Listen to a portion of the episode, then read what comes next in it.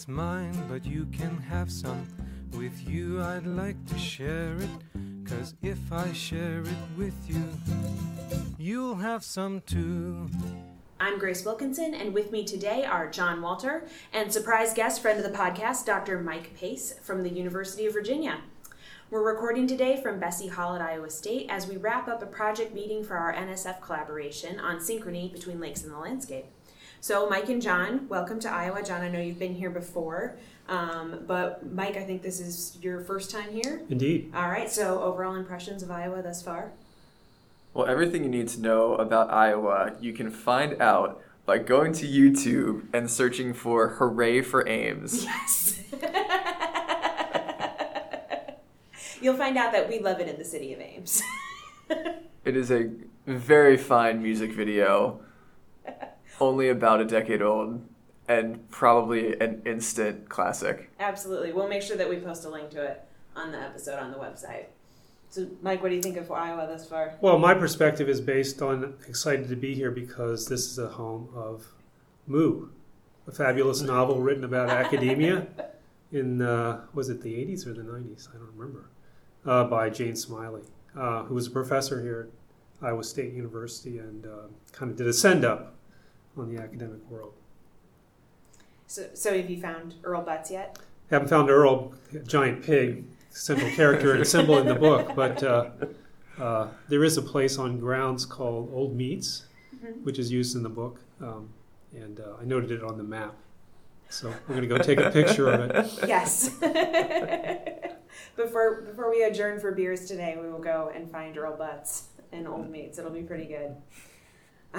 well, I'm glad that you all are here. We've had a sort of a mix of weather, but that's that's Iowa and the Midwest for you, right? So Yeah, Midwest summer. experience it all. Yeah. Yeah.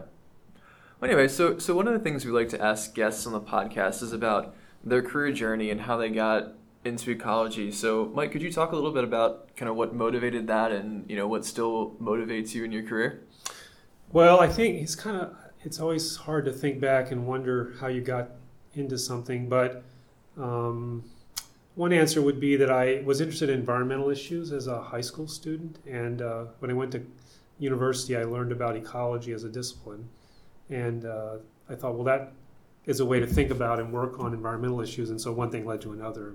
And uh, I started doing ecological research as an undergraduate, taking ecological courses, and um, um, working with faculty, sort of the traditional way. And then, um, lo and behold, I was in graduate school, and the rest is, you know, history.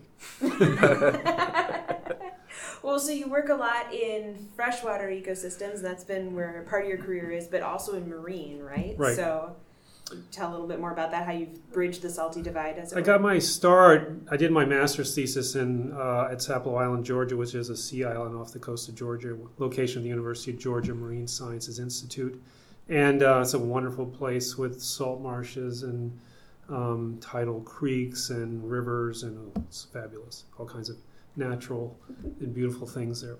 Um, and I worked there for a couple years, and so that was kind of my intro to marine science. And uh, and actually, oddly enough, or consequent, coincidentally, I've come back to it uh, at this phase of my career, I'm working in the Virginia Coastal Reserve, which is a very similar um, coastal environment um, in Virginia. That's a large uh, preserve owned mainly by the Nature Conservancy.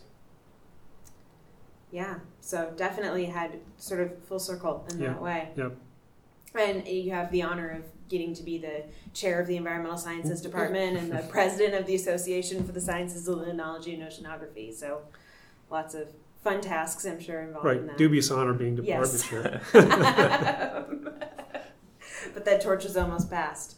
Um, so, in addition to all of that, you also get to do science, right? S- Occasionally in this work. Yes. yeah. when This I'm week. when I'm not punching buttons and approving things. Yes. this week we've been working on a project funded by an NSF Eager grant, um, which we've talked about on the podcast before. Um, and it was response to a call that came out last spring. And actually, the purpose of that call for Eager proposals was to fund projects that use data that have already been generated by other investigators. So it had to be other investigators, NSF funded projects. Um, that was easy enough for John and I because it was our first NSF funding. Um, but the goal was to use these data um, again for some new purpose or new topic. Um, you know, see using old data for new insight. Essentially, could be the way that that's summarized. Um, yeah, so we've been doing a lot. Yeah, we've been we've been using uh, a number of uh, long-term da- lakes data sets, um, some individually supported by NSF uh, funding, um, but the sort of uh, compilation and synthesis of being supported um, by the by NSF through the uh, Lagos um, project that uh, features Pat Soranno and many others. Um. Are there other names that I should mention? the whole Lagos group. We'll make sure we put a, a, link. I think we've talked about them on the podcast before um, as a really great example of a group that's doing um, this great data synthesis work and working really well as a collaborative group. Yeah, so we've talked a lot about that in terms of collaboration. Yeah, so but one of the things we wanted to talk about today on the podcast was thinking about some of those benefits and challenges of working with other people's data. Um, so luckily, we're in this era now, right, of open science, and we think about it. That's often how it's talked about is this new era of open science and open data sharing, um, and that that's becoming much more of the norm or sort of the culture around the way that we think about data, um, or at least I guess I'd say that's my perspective on that. And so um, I'm wondering if do you all think and if that's really always been the way that it is are we in this new era? What's the perspective or how have the norms and practices around data sharing in ecology changed over the past couple of decades? Yeah my perspective is i think they've changed a lot. And i think that um, if you go back to maybe the time when i was uh, early in my career um, there, there wasn't much data sharing. And um, it certainly wasn't the norm mm. that you would provide your data to other colleagues.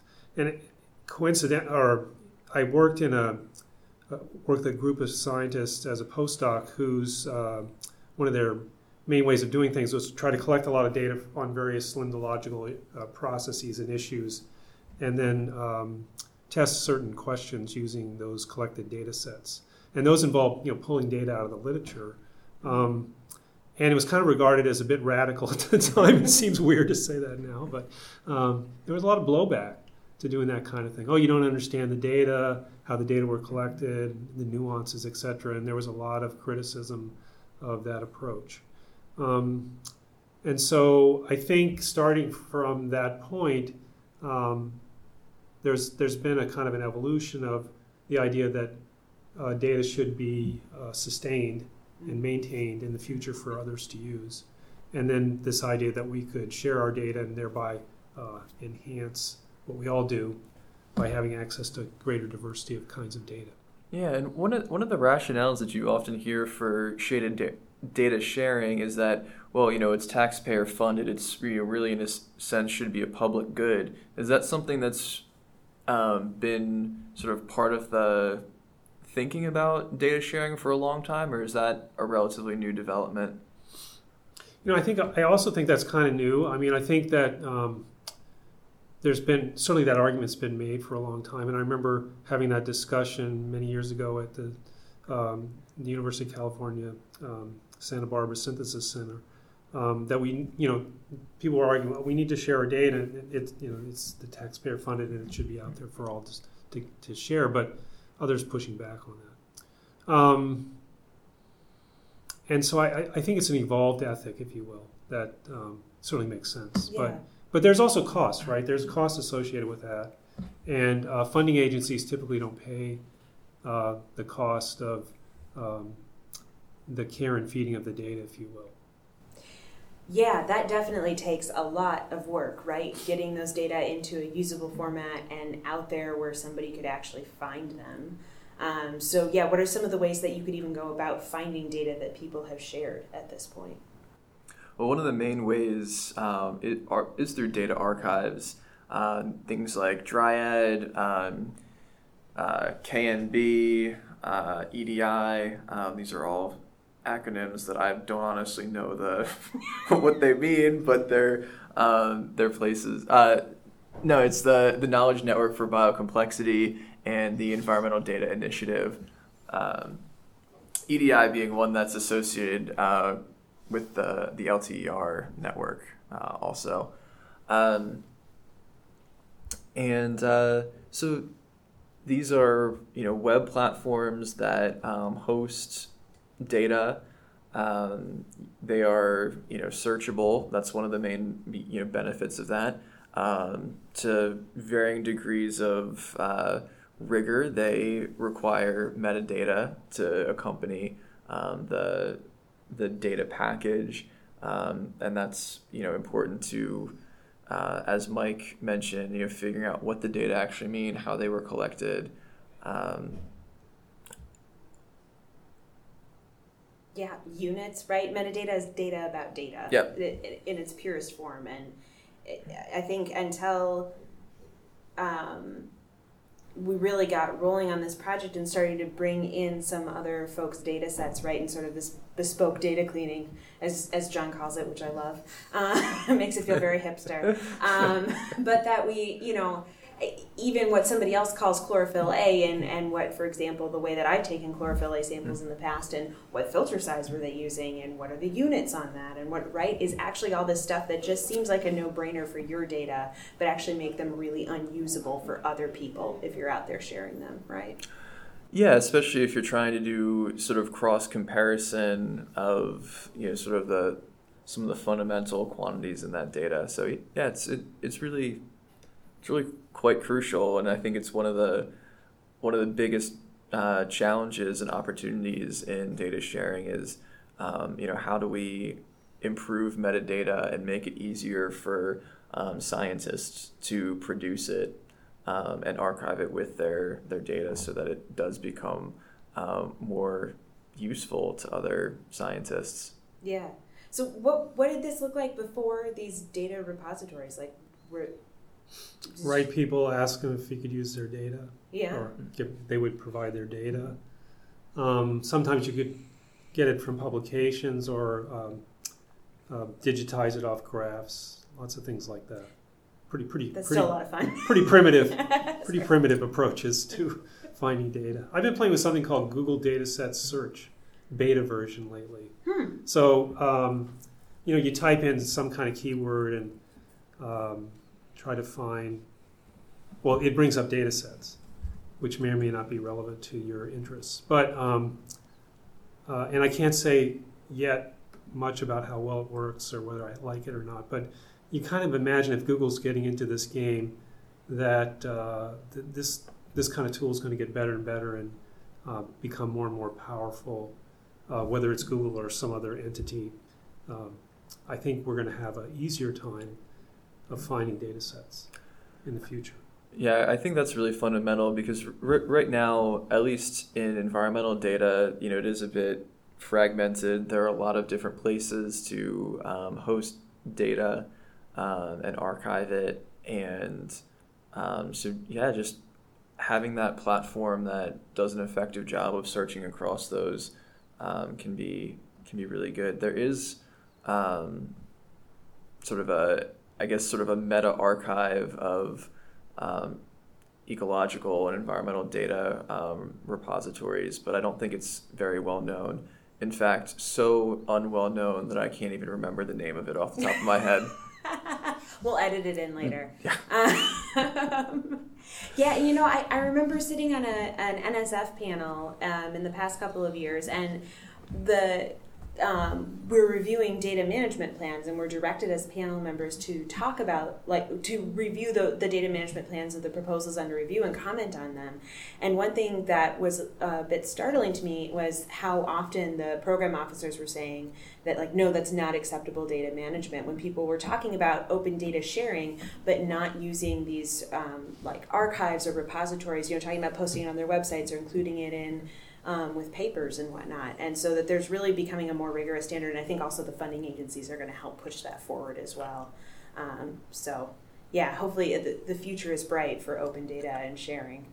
Yeah, I mean, funding agencies and publishers have really become um, definitely partners of, of scientists who want to see this um, happening and, you know, having data archived as part of uh, review um, and as a requirement of, of funding, um, yeah, it, it is contributing to making it much more widespread. Yeah.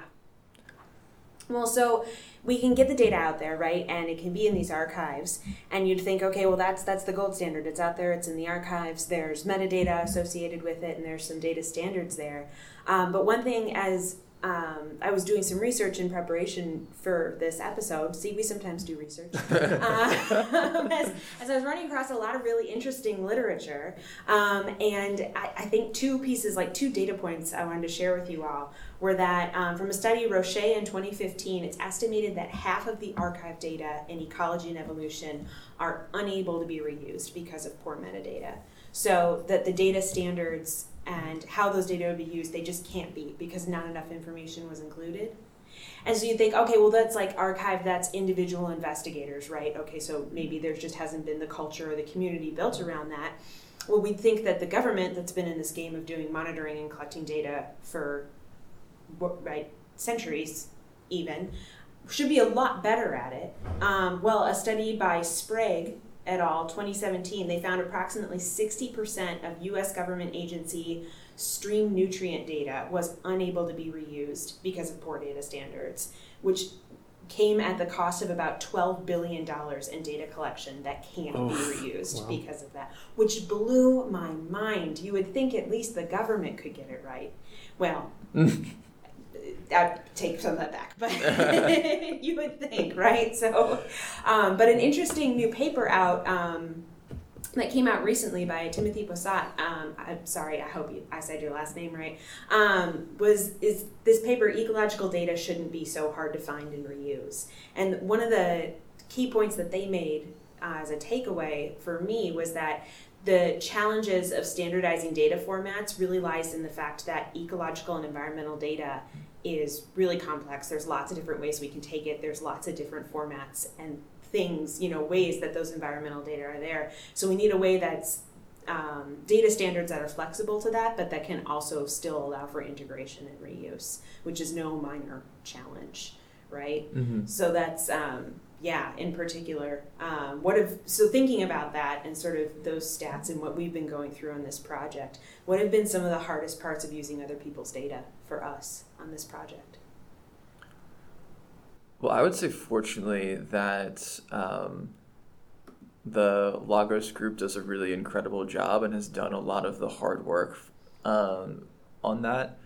But you know, as as we have tried to bring in some additional data sets um, you know, some things that just take a little bit to sometimes a lot of extra time are, uh, you know, different uh, naming conventions across data sets, uh, having to reconcile those uh, different, the, the type of analysis we're using it for, having data sets in different units isn't a, an enormously big deal, but um, just from in in a broader sense, you know, knowing what your units are um, and doing, uh, you know, converting appropriately uh, among them is is pretty um, pretty important and can be can be a challenge um, if the the data aren't uh, documented clearly.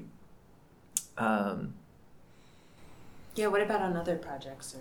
Well, I was thinking about that. I mean, just listening to this, one of the things I wanted to mention was this sort of a you have to, the, the listener should should note caution, right, in using other people's data. I think that's the fundamental point. That there's a lot of diversity in the quality of the data and the um, conventions of the data and understanding the data, and so it's the it's incumbent upon the user to do the best they can to uh, try to gain a mastery of what's there and how it works and be sure the units are correct and so on. There's a Robert May apparently didn't like simulation modeling in ecology way back many years ago, especially of ecosystems, and he used the phrase garbage in, garbage out.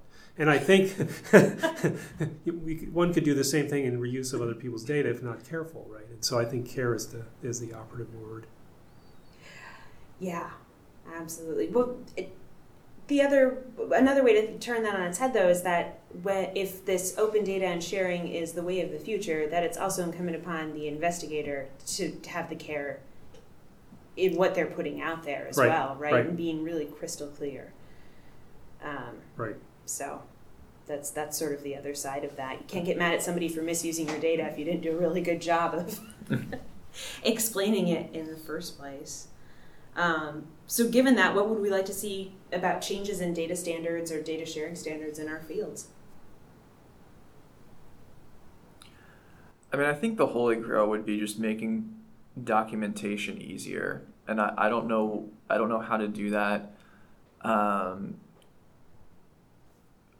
another because you know, in addition to the the detail challenge, there's also um, the challenge of um, you know making them in a you know, keeping that information in a you know preservable format um, that's machine readable that um, you know when we're no longer using you know for example you know PDFs mm-hmm. um, you know maybe Adobe stops supporting that someday um, and you know we've moved on to the next you know latest greatest file format um, are we still going to be able to access those data and the metadata?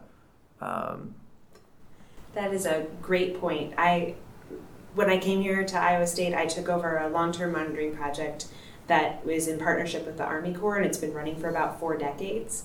And the sh- way that the data from that time were given to me, the Army Corps didn't have control of it. I had two options. I had a database called Paradox that I didn't have the software for and we couldn't open. Or we had an individual spreadsheet for every sampling event over 40 years with a different tab for each variable. And the choice that, that truly Ouch. felt like a rock in a hard place in trying to take this really useful and wonderful 40 year data set and turn it into something that was actually usable. I wanted to rip my hair out. Luckily, I have a collaborator who uh, is, is a whiz at this sort of stuff and, and was actually wrote an Excel macro to at least get it into an access database so that we can start turning it into something that has some some permanence. Wow. But yeah, just just terrible. So yes, absolutely making that that those formats readable into the future and available. I'm sure when they started that project, they never thought the Paradox database would go away. Right. Yeah, but all these software things change, right? Yeah. So they just and they don't last. You know, I, I think listening to this, I've been thinking, well, maybe the most used, you know, it's hard to say what's most useful in the future, but there's definitely uh, data produced by, say, long term monitoring programs where they've sort of sustained a high quality of, uh, let's say, analytical and data uh, standards for the work that they do. Um, this Iowa Lake survey being one, for example, where mm-hmm. there, there's you have certified anal- analytical uh, methods used in the lab uh, carefully documented, and then there's sort of this um, data provenance as you go through the steps, I yeah. believe. And uh, I don't know the full details there, but I, am just making the point that uh, here's a program that has all these uh, controls and uh, careful work done to produce high quality data sets. So those are certainly going to be important as we go into the future. Um, and the other thing I was thinking is that you know really well documented experiments and um, programs of one kind or another where the investigators have exerted a lot of care in the um, description and processing and curation of their data uh, in the service of some question they were asking. Probably also be highly valuable mm-hmm. uh, in the future. So I think there's these kind of hard to fad, hard to, or somewhat hard to articulate quality issues related to the research, and not quality in the sense the thing got in science, but quality in the sense of how the work was done. Okay. Uh, that are going to make a difference for future users. Don't you think? Yeah, mm-hmm. absolutely. But I, I really wonder it's sort of part of that that data standard or in that metadata standard how can having the space and the um, expectation that you share that level of detail along with and that level of documentation um, well i kind of think the field is going to rise to that standard yeah. by by if not by desire, by force. and uh, and so I think uh, we're going to go there. Um, and and I think the next generation of scientists, if not the current, will just do that implicitly mm-hmm. because that'll be the standard. Um, but you know, we're in the process trying to get there, and it's always a it's never a smooth road. It's, there's always bumps. Right. And I think that's so. I think that's what's happening now. Well, certainly it's made this project a lot easier that we've already been able to take advantage of another NSF project that did a lot of that smoothing of the road for us. Um, and moving forward. Uh, but we're certainly learning a lot about. Uh, by using other people's data, it's definitely changed the way that I approach for some of our experimental data and our documentation. Um, I, don't, I don't know about you all if it's changed your perspectives um, in this particular, but J- John works with other people's data all the time, so Yeah. he's what we call a data parasite. No, I'm kidding. That's not actually a thing, it turns out. No, no one said that to my face yet. So You heard, heard it here first. um, all right, well, we're going to go ahead and get back to work on thinking about between ecosystems synchronous dynamics. So, if this episode made you really excited about data sharing, remember you can always start by sharing this podcast with a friend. You can do that by sending them a link um, from one of your favorite podcast apps. Catch up with us on Twitter or Instagram at major underscore revisions, or check out our website, majorrevisionsshow.com. And with that, we'll talk to you next time. Or just send John your data.